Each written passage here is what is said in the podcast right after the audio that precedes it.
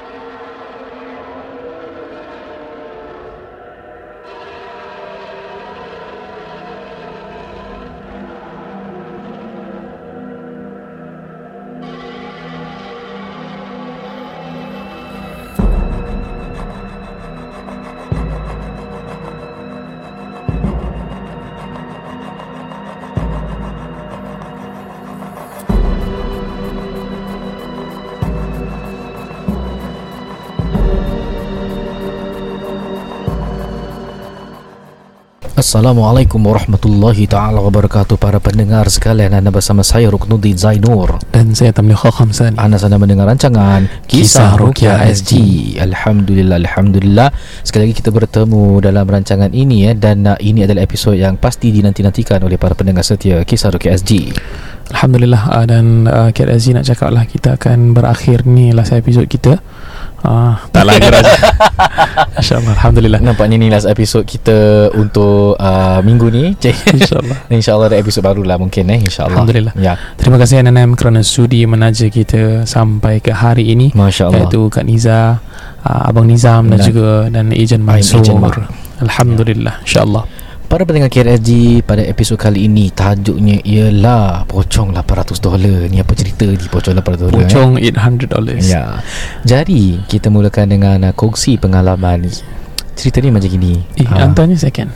Oh, second? berdebar sikit. Kasih berdebar sikit. Oh, okey. Kita cinta yang light-light dulu. Sebelum pocong 800 dolar adalah Pontianak 1000 dolar. Silakan Ustaz Tam. Okey. Bismillahirrahmanirrahim. Uh, ini di antara kisah-kisah yang uh, saya pilih lah dalam cerita untuk KRZ ni yang telah kita lalui. Uh, di antaranya pertama sekali saya datang ke rumah ni lah dan dihadiri oleh ramai ahli keluarga. Uh, kemudian uh, mereka mengatakan uh, di luar rumah mereka tu koridor mereka tu boleh nampak yang you know tahu tingkap-tingkap kan. Ya, Uh, nampak ada kepala budak uh, berjalan tanpa badan. Yo, Ah, uh, nampak and semua ahli keluarga Ini- nampak. penanggal mini.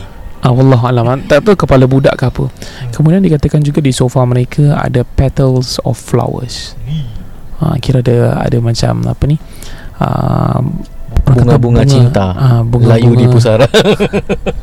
Ada bunga lah Dekat sofa mereka Dan juga mereka bau longkang Rumah bau longkang Yo. And it is true Bila Ana Dengan sahabat Ana Ruqyah Kebetulan nak sahabat Ana ada sekali eh Mahdi tu Masya-Allah. Bila kita baca Ruqyah tu Wallahi weh, Bau longkang So bila bau longkang ni Ana diam je lah Hmm. Tengah diam Sekarang tengok Kira Mahdi ka- kalau Wana Eh. Mulut siapa tenganga ni Gerak-gerak okay, So bila uh, Mahdi Dia keluarkan uh, minyak atar. Ha, I think kasturi ke tak silap. Hmm. So bila dia keluar minyak atar Ana pun pergi kat dia. Lah. Ana tak baca kat bawah. Bacakan untuk yang satu lelaki ni lah. Kemudian Ana naik Ana minta dia sikit. So Ana cakap dia Kau bau longkang? Ah, sebab tu kau keluarkan minyak atar ah, So apparently was true And there's no sewage area kat situ. Dan tempat tu macam ujung tak tak sepatutnya bau anything macam tu. Kalau kat toilet kat sinki kita faham. Okay jadi bila benda tu dah berlaku Uh, saya dorang dah cerita lah macam-macam lagi nampak dan sebagainya. Rasa dengar kelibat uh, ada orang ketuk tak ada bunyi scratches. Kemudian dikatakan jugalah saya tanya beberapa symptoms ada yang pening mabuk dan sebagainya. To cut it short Okay, kema- ke- uh, ketika kita membacakan ayat ruqyah daripada Al-Quranul Karim uh, dua di antara mereka adik-beradik mereka tu dah mula menangis. Air matanya keluar je. Oh. ha, kira air mata keluar. Kemudian mula dan rasa nak muntah. Semua dah start lah Hmm, hmm. so and of course kita buatkan air minuman bidara dibacakan dan sebagainya. Ya, hmm. diberikan minum. So anda tengok macam sangkut sikit so anda cakap tak apa relax dulu kasih minum air sikit lagi kita baca lagi Hmm. kemudian uh, kedua-dua mereka muntahkan kahak dan lendir Oh, Ah. okay. dan pergerakan mata tu biasalah cuma macam it's very odd that these two siblings kena uh, while the Serentak, ah serentak while the others tak and uh, I nampak lah orang punya suffering macam sakit dan kesianan. Tapi dia persevere and it's good that bila yang lelaki kena yang isteri bantu bacakan ruqyah. Oh, Masya Allah. Ah, yang isteri kena lagi satu suami dia bacakan ruqyah. So they they are together uh, in times of need lah. So I, I macam I applaud them lah Masya Allah Tabarakallah. Kerana saya pernah pergi rumah orang Ruqyah Isterinya kena. So saya rasa suami tu pegangkan Nubuan-nubuan bacakan Apa yang mampu. Suami dia cabut Habib. Suami dia lari sih Ana, bi eh? Ana bingit Aku ni Tak nak on aku punya makrib mode lah kan? Ha, Aku ni dah, dah taubat kan? Kali bila Nak nampak dia lari Dia nak masuk bilik Nak cakap uh, Minta maaf eh Boleh keluar tak? Keluar tak? Pasal saya tak boleh pegang Kau punya bini. Ah, Aku terus suara dah Aku dah berbual dalam Melayu lah. Ah, So dia cakap dia Takkan saya nak pegang bini awak kan? Jadi awak kena Dia hidup sini Saya ajar. Ah, Jangan takut Stay. Ah, saya, Yang makin lari lah Makin dia kejar Yalah. Member muka cuak sih. Macam how can you run Tapi I can understand From a perspective Yang orang takut Dia lari. Dia rasa apa tau? Benda tu boleh masuk badan dia. Actually no it's not like that. It's not, it's not as easy as that. Possible Tapi it's not as easy as that. So bila uh, Dalam keadaan tu Bila saya nampak Okay ni back to the story eh. Yang dua adik-beradik tu Dah muntah dan sebagainya. Alhamdulillah selesai.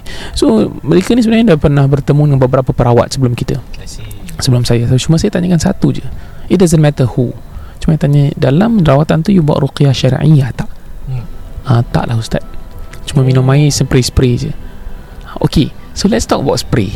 Hmm. saya dan Ustaz Rud kita ada spray. Hmm. Okay cuma I jujur I tak jual my spray just like that. Of, of course saya jual. Tapi saya uh, takut orang salah gunakan spray tu. InsyaAllah. Ha, Kadang contoh uh, Ustaz saya tak solat uh, Saya tak puasa semua Saya tak amalkan apa-apa.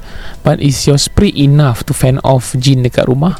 I cakap no Not at all. Ya, ya, ya. I, I'm not gonna sell you I'm not gonna earn profit Just to sugarcoat things. I kan cakap jujur You solat. You solat tanpa semi spray pun Definitely So so much better. Betul betul. Reason being Because spray tu Ni ada di antara amalan para ulama Yang mutabar lah Yang you, yang kita dalam rukyah kita tahu Ada ada sandarannya Boleh buat Tetapi bukan satu kewajipan Ya And saya pernah tanya ustaz saya yang ajar Okay ni ustaz lain Dia ajar pakai rumah Dia kata Tamil kau jangan jual Hmm Bila situ ustaz kata okay So ada kontra uh, Ya, Apa ni Ada dua pandangan Dua pandangan lah Ya uh, So Anda take the middle ground I don't promote As and when you need You you boleh angkat Hmm. kalau you tak perlu pun okey juga lagi baik. Ya.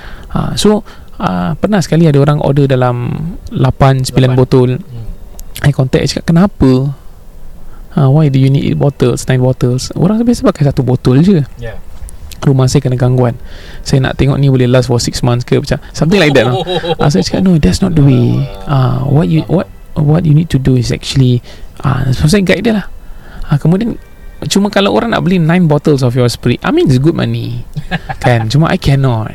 Ah, saya ni jujur eh pendengar Kak Aziz saya tak sampai hati nak ambil duit macam itu. If I can suggest something better, I will suggest. Yes. Okay, in short, this is a warm up story. Dan Alhamdulillah keluarganya semua okay. And ah, saya cuma ingatkan lah, bila dah semua dah pulih, dah okay tu, saya cakap, ah, awak jangan rely on saya eh. Awak tahu kalau awak okay dah lepas ni, kerana Allah Taala mengizinkannya. Saya ni perantara je. Ha, itu sahaja. Alright, let's dengar pucung 800 dolar. Ya sebelum kita teruskan dengan kisah pocong 800 dolar tu mungkin nak tambah sikit apa yang terkata Ustaz Tam lah eh. Ya.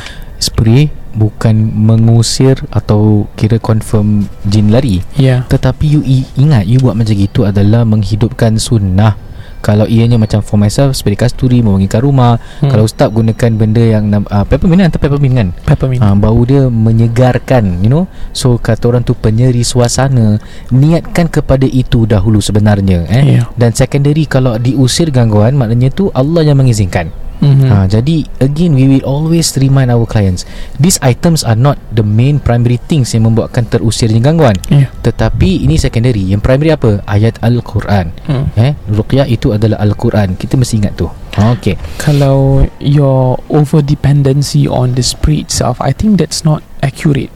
Ah dan hati-hati eh dia boleh jadi syirik khafi. betul Because you dah rasa spray tu yang boleh melawan Membubarkan sesuatu Sedangkan Allah It's not the air It's not the botol It's not the ustaz. Ha, So kalau macam saya Orang pakai spray saya I will Macam mana? There's always a fine line I cakap. If you really need it lah Pasal ada orang datang lain kalau orang cakap ah, ustaz I like your spray the smell is good it's Ah. invigorating. Yeah. Ah, so that one is okay. Yeah, yeah. yeah. maknanya kita punya objektif tercapai lah kan? Betul. ya. And this is not to disregard Any orang yang buat spray. No I'm talking about my spray uh, Okay and also Yeah. my spray and ada satu spray ni dia putih-putih. Nest spray. Dan spray apa? susu lah. Oh susu. Susu Okay okay okay okay, okay. minumlah susu. Enlin itu Enlin itu salah. Itu salah salah salah. Eh senang-senang Enlin dapat Nama kat KRZ Kami InsyaAllah. bukan di sponsor Enlin eh Ya tidak tidak InsyaAllah Ala kulihal para pendengar KSG kita teruskan dengan uh, segmen uh, kongsi pengalaman. hmm. Pada suatu ketika itu saya dipanggil nak dirawatkan this family yang terkena gangguan yang pelbagai dan gangguan itu berada dengan dia beserta dengan kakak dia. Bermakna dua-dua ni ada gangguan yang sama di mana mereka akan mimpi jelmaan jin yang bersalib. Ah, Salib apa? Bersalib Bersalib. Ah, salib okey. Kita bukan nak mengatakan apa agama cuma itu yang diterangkan jadi itu yang kami kongsi.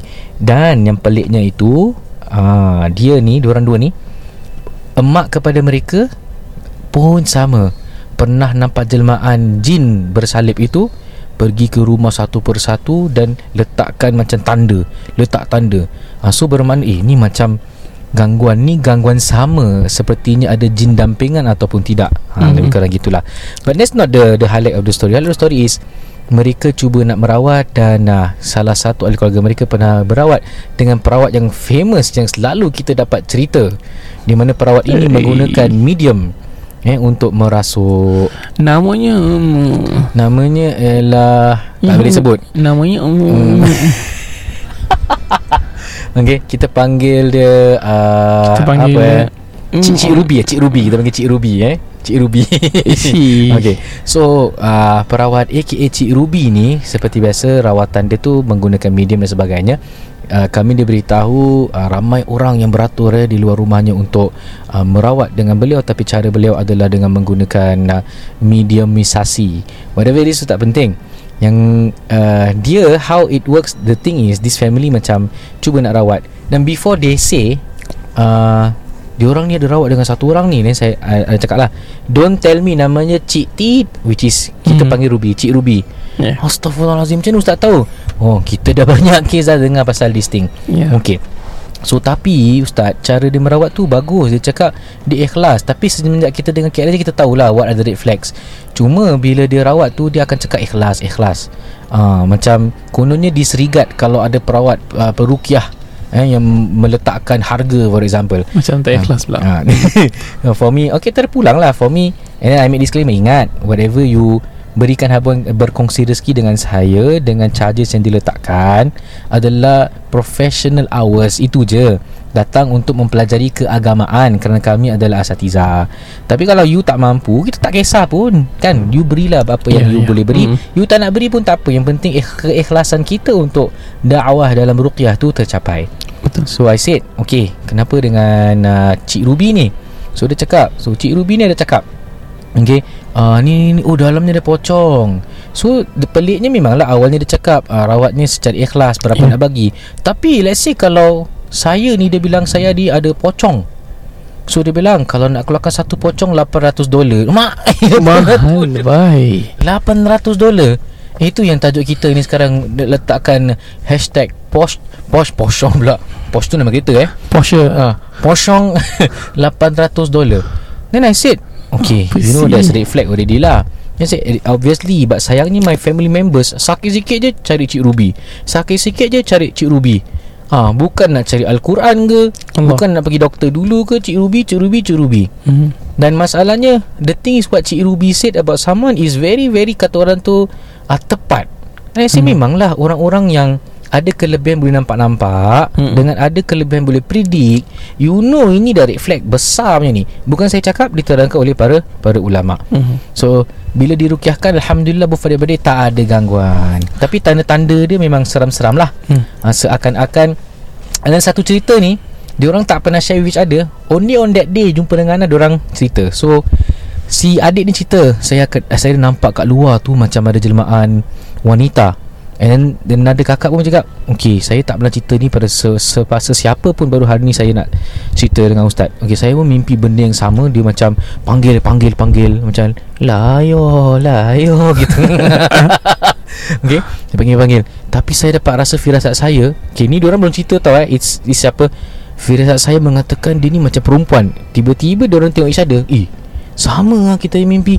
Then I say Okay Kalau gitu Mungkin disebabkan dampingan Bermakna tak semestinya Ianya adalah Kata orang tu uh, Makhluk yang awak ataupun sesiapa dari keturunan atas anda yang terima sebut hmm. Hmm. kata orang dengan seikhlasnya kadang-kadang you tak ikhlas tapi benda ni tetap mengganggu Ya. ha, so pendekkan cerita bila rukiahkan semuanya okey jadi pada dengan KRSG kan cuba jawab Jangan Jangan bayarlah jenis rawatan apa kalau nak keluarkan satu jin itu sampai ber-800 dolar? Anda pernah dengar satu satu pocong 100 dolar? Nah ni nak up sikit. Ah, 800 dolar. 800 salah satu eh. Ha, ha. Kaya tu kan. Ha, Ala kuli hal Tak tahu nak cakap apa lah Ya, Korang-korang ni- Korang nilailah sendiri. Ni pun dengan KRC I leave it to you guys lah. Yalah I mean Tapi kalau korang masih bayar 800 dolar for a pocong Maknanya kalau kita buat Rukiah Symposium yang lagi murah Korang boleh datang lah. InsyaAllah. So kita punya Rukiah Symposium uh, We will try to find a theatre But InsyaAllah. then what I wanted to highlight Is Yeah. some perawat gunakan This method called scare tactic lah. Mm. Okay you Create fear And when people fear the unknown Whatever is being said Dipercayai. Jadi para perawat Tolong eh. Jangan suka Kata orang tu Use scare tactic. Tetapi Yalah kalau rukiah syar'i itu Kita highlight Apa gangguan yang dihadapi A possibility. Tapi yang Hmm. kita nak terangkan di sini Ialah Merawat dengan Al-Quran. You tahu Fatihah Baca Fatihah dengan keyakinan. Ha, Makhluk-makhluk ini Kalau mereka adalah jenis pengganggu Takut dengan Bacaan penuh dengan keyakinan. Para pendengar LSG demikianlah kongsi pengalaman daripada saya dan Ustaz Tam. InsyaAllah kita teruskan dengan segmen kongsi kisah. Okay yeah. insyaAllah. Siapa nak mula? Anda mula dulu eh? Eh, uh, Hantar mula dulu. Anda mula dulu. Scissors paper stone Kita hantar Assalamualaikum Ustaz KRSG Saya ada seorang kakak yang ada banyak sangat health issues throughout her life uh, Sewaktu uh, hari lahirnya sampailah sekarang. Hmm. Then she has been diagnosed at the hospital many times too But for some reason she seems to think that everything that happened to her is related to sihir or saka oh, Ni kira red flag Sikit ni Okay, dia, dia, dia. Kita dengar eh. She has cut all communication with uh, with my parents back in 2006 saying that my mother hantar sihir to her. Alamak. This is what she heard from seorang tukang ubat that she used to visit. Allah Ini tukang ubat tu masalah, tak isah. Tak isah, salah juga. okay, sorry. Fast forward many years after my mother tried to convince her that she did no such things. Um, today, my sister accused my mother of passing down saka, which caused her mother to be constantly sick. Okay, my mother had no idea she had this thought until she actually went down to my sister's house. Ke- kerana kakaknya tu tidak mengangkat telefon. Sorry. Kemudian my mother of course denied that she has any saka and swore that she would never do such things. But my sister insists uh, it is my mother's doing. Please give some advice, Ustaz KRG, as I do not want to see my family fall apart again. Inilah penyebabnya Kenapa Keluarga itu berpecah belah Disebabkan diagnosis Perawat-perawat yang mengarut macam gini Sebab Ah, tu lah. Marah betul lah Sebab tu kita buat KRG lah. This Itu- is not the first time. Yes, This is itu antara time. sebab KRSG ini ditubuhkan untuk memberikan pengajaran kepada masyarakat apa itu rawatan yang benar. Para pendengar KRSG remember rule number one. When you see perawat yang boleh claim tahu siapa sihir atau boleh nampak-nampak jin, jangan rawat orang macam itu. Bukan membawa kepada lebih kebaikan, membawa kepada kerosakan. Berapa ramai di antara ahli keluarga yang berpecah belah bermusuh-musuhan tanpa apa-apa sebab disebabkan tuduhan-tuduhan palsu dan fitnah daripada para perawat seperti ini. Yes, Saya yes. memang marah betul kerana ini adalah fitnah dan wal fitnatu asyaddu minal qatl fitnah tu lebih dahsyat dari membunuh Hmm. although memang penafsiran dia fitnah di sini adalah ujian lah kan lagi satu ayat akbaru minal qatl. ya akbar minal qatl dua ayat Quran. ada cakap benda-benda yang sama. lebih besar dari membunuh maknanya apa membunuh apa membunuh perhubungan baik di antara ahli keluarga tak pasal-pasal Ha- you, you tell me pada pendengar KRSG how is it logic orang ni cakap yang sihir you adalah makcik you example now you need to be very very very intelligent Mm-hmm. to know kalau dalam mahkamah tu nak sabitkan hukum mana evidence Ya. you tuduh dek ni sihir you or dek ni buat gini buat gitu apa buktinya kalau tak ada bukti Hmm. then can you pass judgment to that kalau what if orang tu innocent Habis. Kau what if orang sebesar. tu innocent Dah sebesar. you, you imagine eh you imagine eh sesetengah orang terdahulu Okay, ada pandangan mereka kalau ini ahli sihir equivalent tu hukuman dia seperti dengan uh, kata uh, death sentence example. Hmm. okay, that's how strict they are because why? Ini boleh jadi kepada fitnah dan membawa kepada kerosakan yang lebih besar. Mhm. berpecah belah di antara ahli keluarga. No, kalau betul macam itu perlu ada bukti dan evidence. Mhm. kan? You Ya. suka orang tuduh you suka-suka macam itu. Tapi kenapa you pergi percaya orang yang tuduh-tuduh macam ini? Oh ustaz pasal dia ada ilmu. Ilmu apa? Atas dasar apa kalau Ya, orang tu orang soleh orang yang beragama tinggi keimanan tinggi Mhm. dia tak akan cakap pun benda-benda bodoh macam ni. Kan aku dah marah. Dah marah marah. Relax relax relax relax. Sabar sabar. Yes Para yes. pendengar KSG Ini memang sengaja je Nak dapatkan You know Tunjukkan uh, Macam intense lagi tu. To, to show how serious This case is. Ustaz Tam Kita punya Cases eh Beribu-ribu orang eh Boleh kira eh Berapa banyak eh Ya. Yang mereka-mereka Every ni Berpecah belah Disebabkan kata-kata orang. Mhm. Kan? Perawan ni cakap Yang buat. Kita pula pergi percaya Dengan apa yang dia cakap ni. Dah lah baru-baru ni pun Ada rawatan Dia ni percaya Yang kononnya uh, Suami dia punya ni hantar. That's the thing. Para pendengar KRSG Hmm. Kadang-kadang Sihir itu Bukan disebabkan orang hantar. Disebabkan perawat ni yang hantar. Aduh. Perawat macam gini lah So Kan? yeah So this perawat-perawat kan Diorang kan Going on a spree Untuk salah-salahkan orang lain Adik keluarga kita. And I think that's not right. You paid them And they give you that. I think that's not right lah. That is why kita nak tubuhkan Di KRSG Please kita nak awak dengar Kan Tajuk-tajuk dia pun Actually memang intended Yeah. Nampak macam controversial pun. Jadi memi, meng, apa kata orang tu Invite minat nak dengar Eh cerita Pontianak Padahal dalam the gist of the story Bukan kita kemaruk sangat dengan Pontianak pun. Yang kita kemarukkan nak beritahu kepada you guys is Tolonglah. Tolong kita mesti eh menggunakan ke min, minda kita dengan aku tak tahu nak cakap apa lagi ya. Minda yang betul Yeah eh whatever it is tanya dan dapatkan penjelasan dalil buktinya daripada Quran Hmm. dan sunnah. Seperti episod lepas kan bila uh, anak pernah tanya salah satu uh, klien yang tanya how do you know orang ni orang ni sihir you? Dia cakap takkanlah orang kalau berak tengah-tengah jalan dia nak mengaku. Apa kena mengena pun masalahnya. Ah, Yes yes. Masalahnya you you nak buat tuduhan berat tau ni.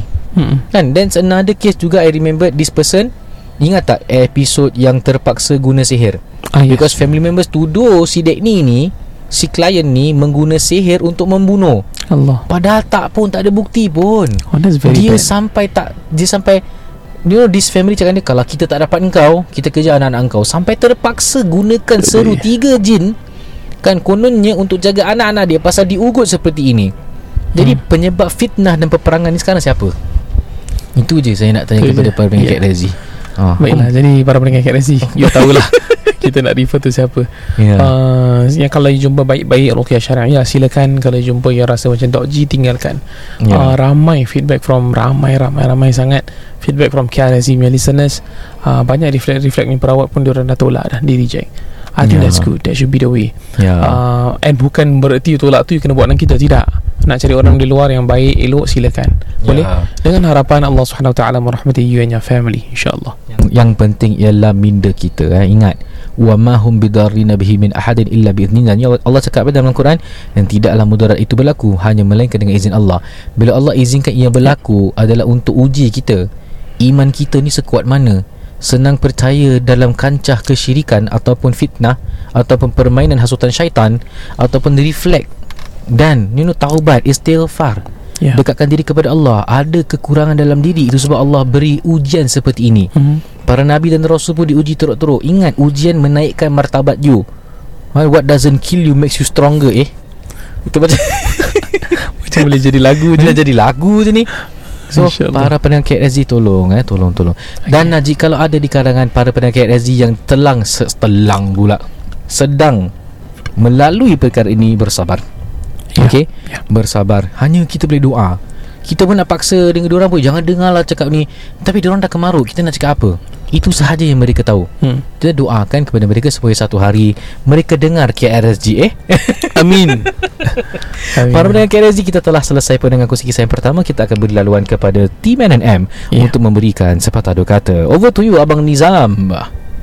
Rumah bukan sekadar tempat berteduh atau untuk dinikmati. Bilakah kali terakhir anda meneliti pinjaman rumah anda? Dapatkan nasihat berkesan dari Niza Nizam. Mahukan sebuah rumah tanpa pinjaman atau inginkan pinjaman rendah? Dapatkan nasihat berkesan dari Niza Nizam. Tidak semua rumah sesuai sebagai pelaburan. Jadikanlah rumah sebagai satu pelan simpanan. Manfaatkanlah sepenuhnya dana CPF anda. Dapatkan nasihat berkesan dari Niza Nizam. Telefon 967 Sifar 4504 sekarang.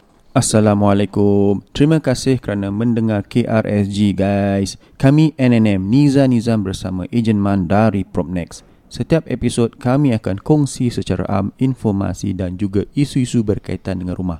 Baiklah, episod kali ini kita akan menyentuh tentang swapping property part 2. Para pendengar KRSG, apa khabar anda semua? Ya, jika anda telah pun mendengar episod sebelum ini di mana kita memulakan topik tentang uh, swapping property, uh, upgrading. Uh, kali episod kali ini kita akan uh, perbincangkan tentang right sizing. Apa bahasa Melayu Mansur? Eh? Aku tanya kau pula. Ah.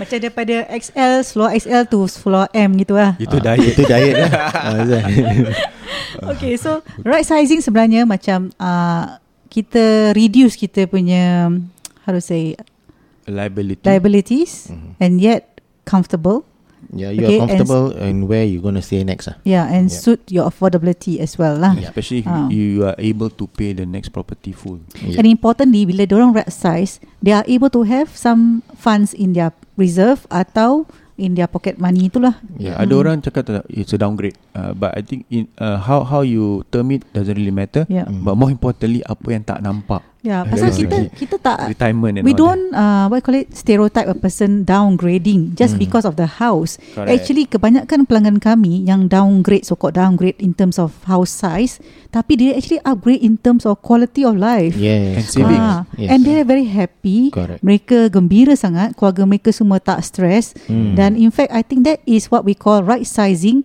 with quality of life. Yes, that's called right planning also. Yes. Uh, that's that's why we are here, the right people. Mm.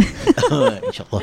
okay. So so actually kita ada banyak case dengan right sizing Betul. eh. Yes. Uh, pertama kali Salah satu kes yang Mhm. kita telah kendalikan ialah tentang uh, okay, uh, family di Clementi West uh, di mana mereka tinggal 5 bilik tak salah Yes, saya. lima bilik yang Very besar, big, big. 5A Wow. ya. Mm. 132 square meter Correct, tak salah. correct. Wow. Wow. So, besar. Mm. And ada ti- ti- biliknya pun besar-besar, ruang tamunya besar, ada Mm. balcony whatever whatever. Uh, tetapi uh, isterinya dah sakit-sakit and anak dia anak seorang. Mhm. So anak tu dah nak berkahwin. Hmm. Jadi uh, akan beli rumah sendiri. Jadi pada mereka tak ada keperluan untuk ada ada rumah sebesar itu. Mhm. So tetapi concern mereka sama dengan kebanyakan orang yang telah pun uh, melebihi 55 tahun tentang boleh tak saya dah mampu ke saya nak beli rumah yang seterusnya. Mhm. Hmm, Uh, kerana and especially uh, Ah. maaf eh especially masih ada hutang di rumah yang Yes. uh, current house. Yeah. That is also important. dan also utangnya kalau masih banyak dan harus dibayar dengan cash, itu amat memberatkan bagi uh, pasangan uh, usia Yeah. tua ini. And he's a Right? sole breadwinner. Mhm. Jadi bila NNM uh, uh, buat perkiraan catur tentang mereka punya step uh, next step and all that and especially retirement account. Boleh tak mereka gunakan, boleh tak mereka keluarkan setelah penjualan flat and all that. Alhamdulillah uh, pak cik makcik very happy Hmm. kerana bukan saja mereka dapat rumah yang lebih kecil, manageable at the same time uh, like Niza say just now not they upgrade Better their life quality in that of sense. life. Yes, quality of life. Lepas tu rumah dapat renovate, pak cik pun tak payah bayar apa-apa, hutang semua dah habis dan happy. juga uh, mak cik ada pocket money. Yeah. Okay, dan dia orang ada rumah yang uh, corner whereby walaupun tiga bilik tapi mereka Selesa, dapat selesa. selesa ruang kat luar tu Kita eh. dijemput alhamdulillah saya untuk happy anak sangat. kahwin eh. Alhamdulillah. Nampak eh wajah mereka lain daripada first time kita kita jumpa Yes. dan setelah kita dapatkan mereka rumah dan selesai ya, dan semua makcik transaksi. punya CPF pun nice. akan ke, uh, masuk kembali ke CPF RA dia walaupun dia tidak bekerja dia sekarang ada retirement sum. Ya, correct. Alhamdulillah. Jadi kita happy sangat. That's why we don't say downgrading. Kita always say right sizing with We uh, believe in the positive mindset. yeah, Uh, jadi and kita really positif. uh, good quality of life. Yeah, That's right important. sizing with the right planning so you can have a good quality of life. and the right people, bro. Yeah. Yeah. Alright. okay, jadi um, uh, that's one. Okay, of course kebanyakan when we talk about right sizing ni, uh, dia apa tu uh, involve this uh, old couple yang nak dekat 55 atau sudah pun uh, Yeah. menjakau 55 uh, tahun. Okay, tetapi kadang-kadang kita ada kes-kes di mana right sizing ni happen to uh, young couples. Dan couples maksud saya dalam uh, lingkungan 40-an Okay, kerana mungkin mereka uh, anak satu, lepas tu anak dah pergi luar negeri, mereka dah uh, you know anak pun dah independent, mereka berdua sahaja. So mereka rasa uh, they want to enjoy travelling dan sebagainya. So they say, "Eh, I don't think we need uh, a five room flat. We can just stay in a three room flat because it's very cozy, very manage- manageable pasal yang isteri pun tak nak uh, berkemas-kemas banyak-banyak dan mereka pun tak suka banyak-banyak barang dalam rumah.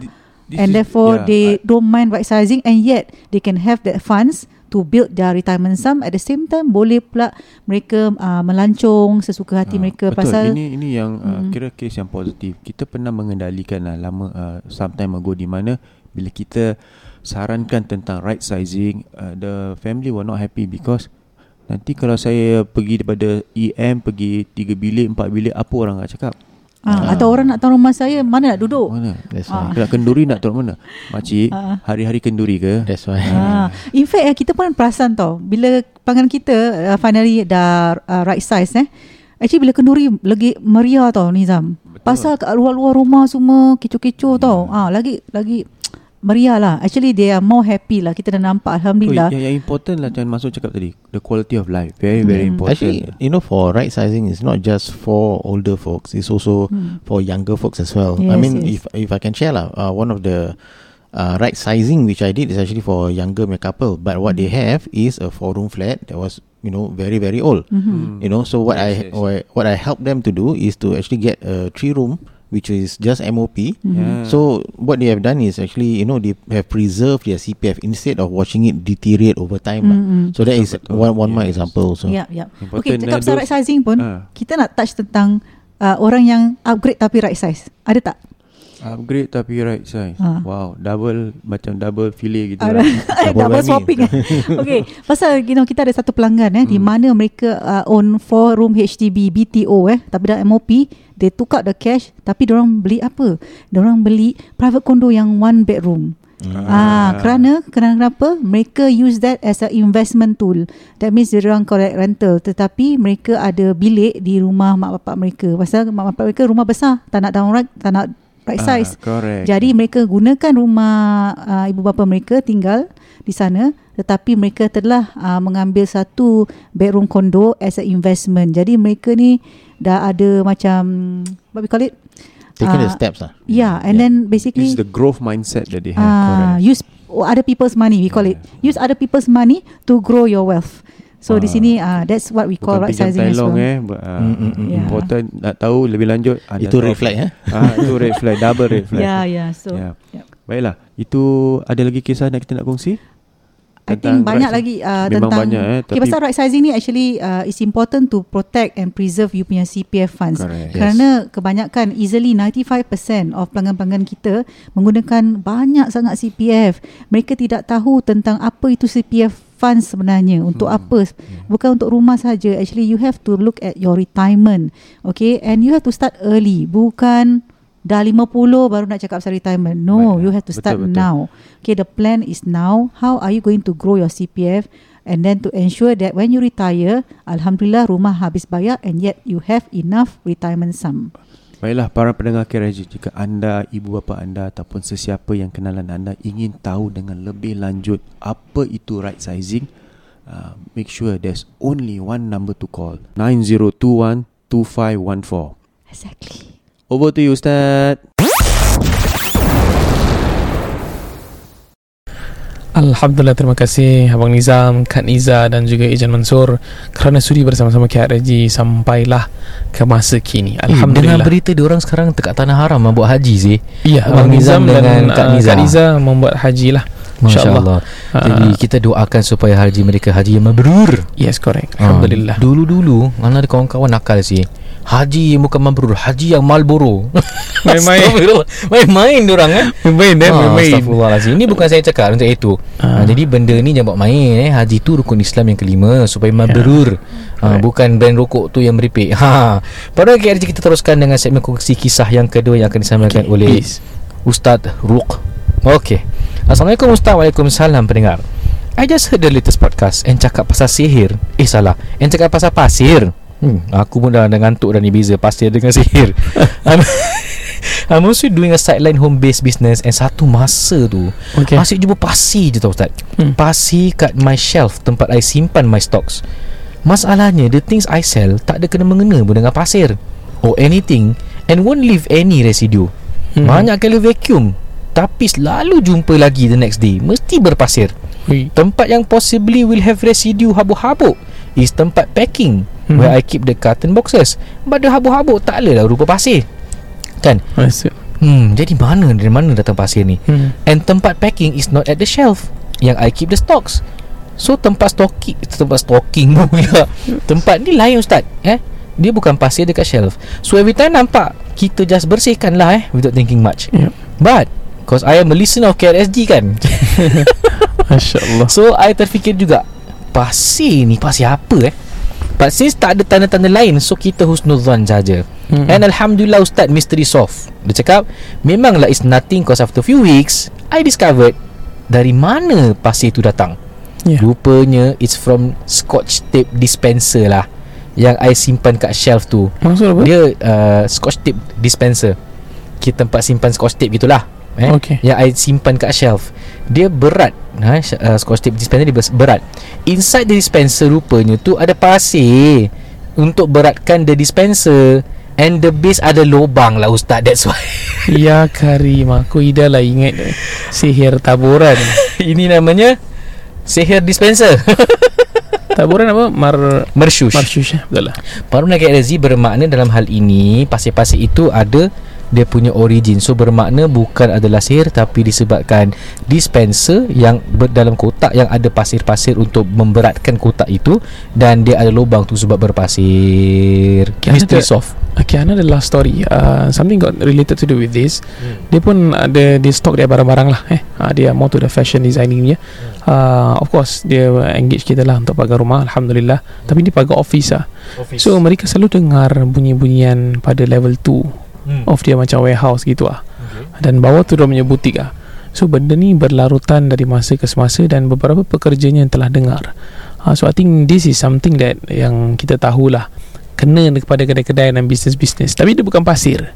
Uh, Tetapi bunyi-bunyian Bunyi-bunyi Ah nanti kalau kat situ ada benda ada je benda jatuh kat belakang. So sampai orang nak pergi belakang pun segan lah. So ini di antara mungkin ujian-ujian yang kita bakal lalui ataupun sedang kita lalui dan insya-Allah kita tidak akan laluinya lagi insya-Allah. The, but the first things first eh? Look for logic Look for reactions Is reactions pula. Ya. reasoning look for logical understanding dulu. Kita jangan main jam terus oh ni pasir adalah sihir taburan example jangan eh? Do your investigation dulu. Investigate. Ha, mesti investigate dulu. So Yeah. ini salah satu kisah yang actually memang power Ya. dia tak terus lompat mengatakan ini adalah sihir marshush ke apa tapi rupanya adalah disebabkan tempat yang berpasir. Betul. So guys do your uh, research lah eh kalau let's say terkena gangguan ni cari dari mana asal usul uh, seperti habuk-habuk atau pasir-pasir insyaallah. Ni pada KRSG kita telah pun sampai ke penghujung acara episod kali ini iaitu pocong 800 dolar ya. Yes. So insyaallah nantikan episod mendatang daripada kami uh, KRSG. Sekian sahaja daripada saya Udin Zainur. Dan saya Tamil Khamsani. Anda nak cakap something eh? Ah, cik, Ah, cakap dulu cakap dulu.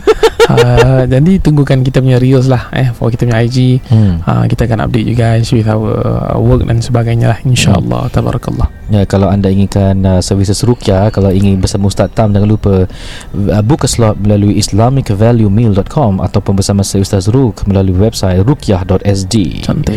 Saya saya Udin Zainur Dan saya Tamil Khamsani. Ini legit ya Kita nak berakhir ya Wabillahi taufiq wal hidayah Wassalamualaikum warahmatullahi wabarakatuh Eh, eh pocong 800 dolar.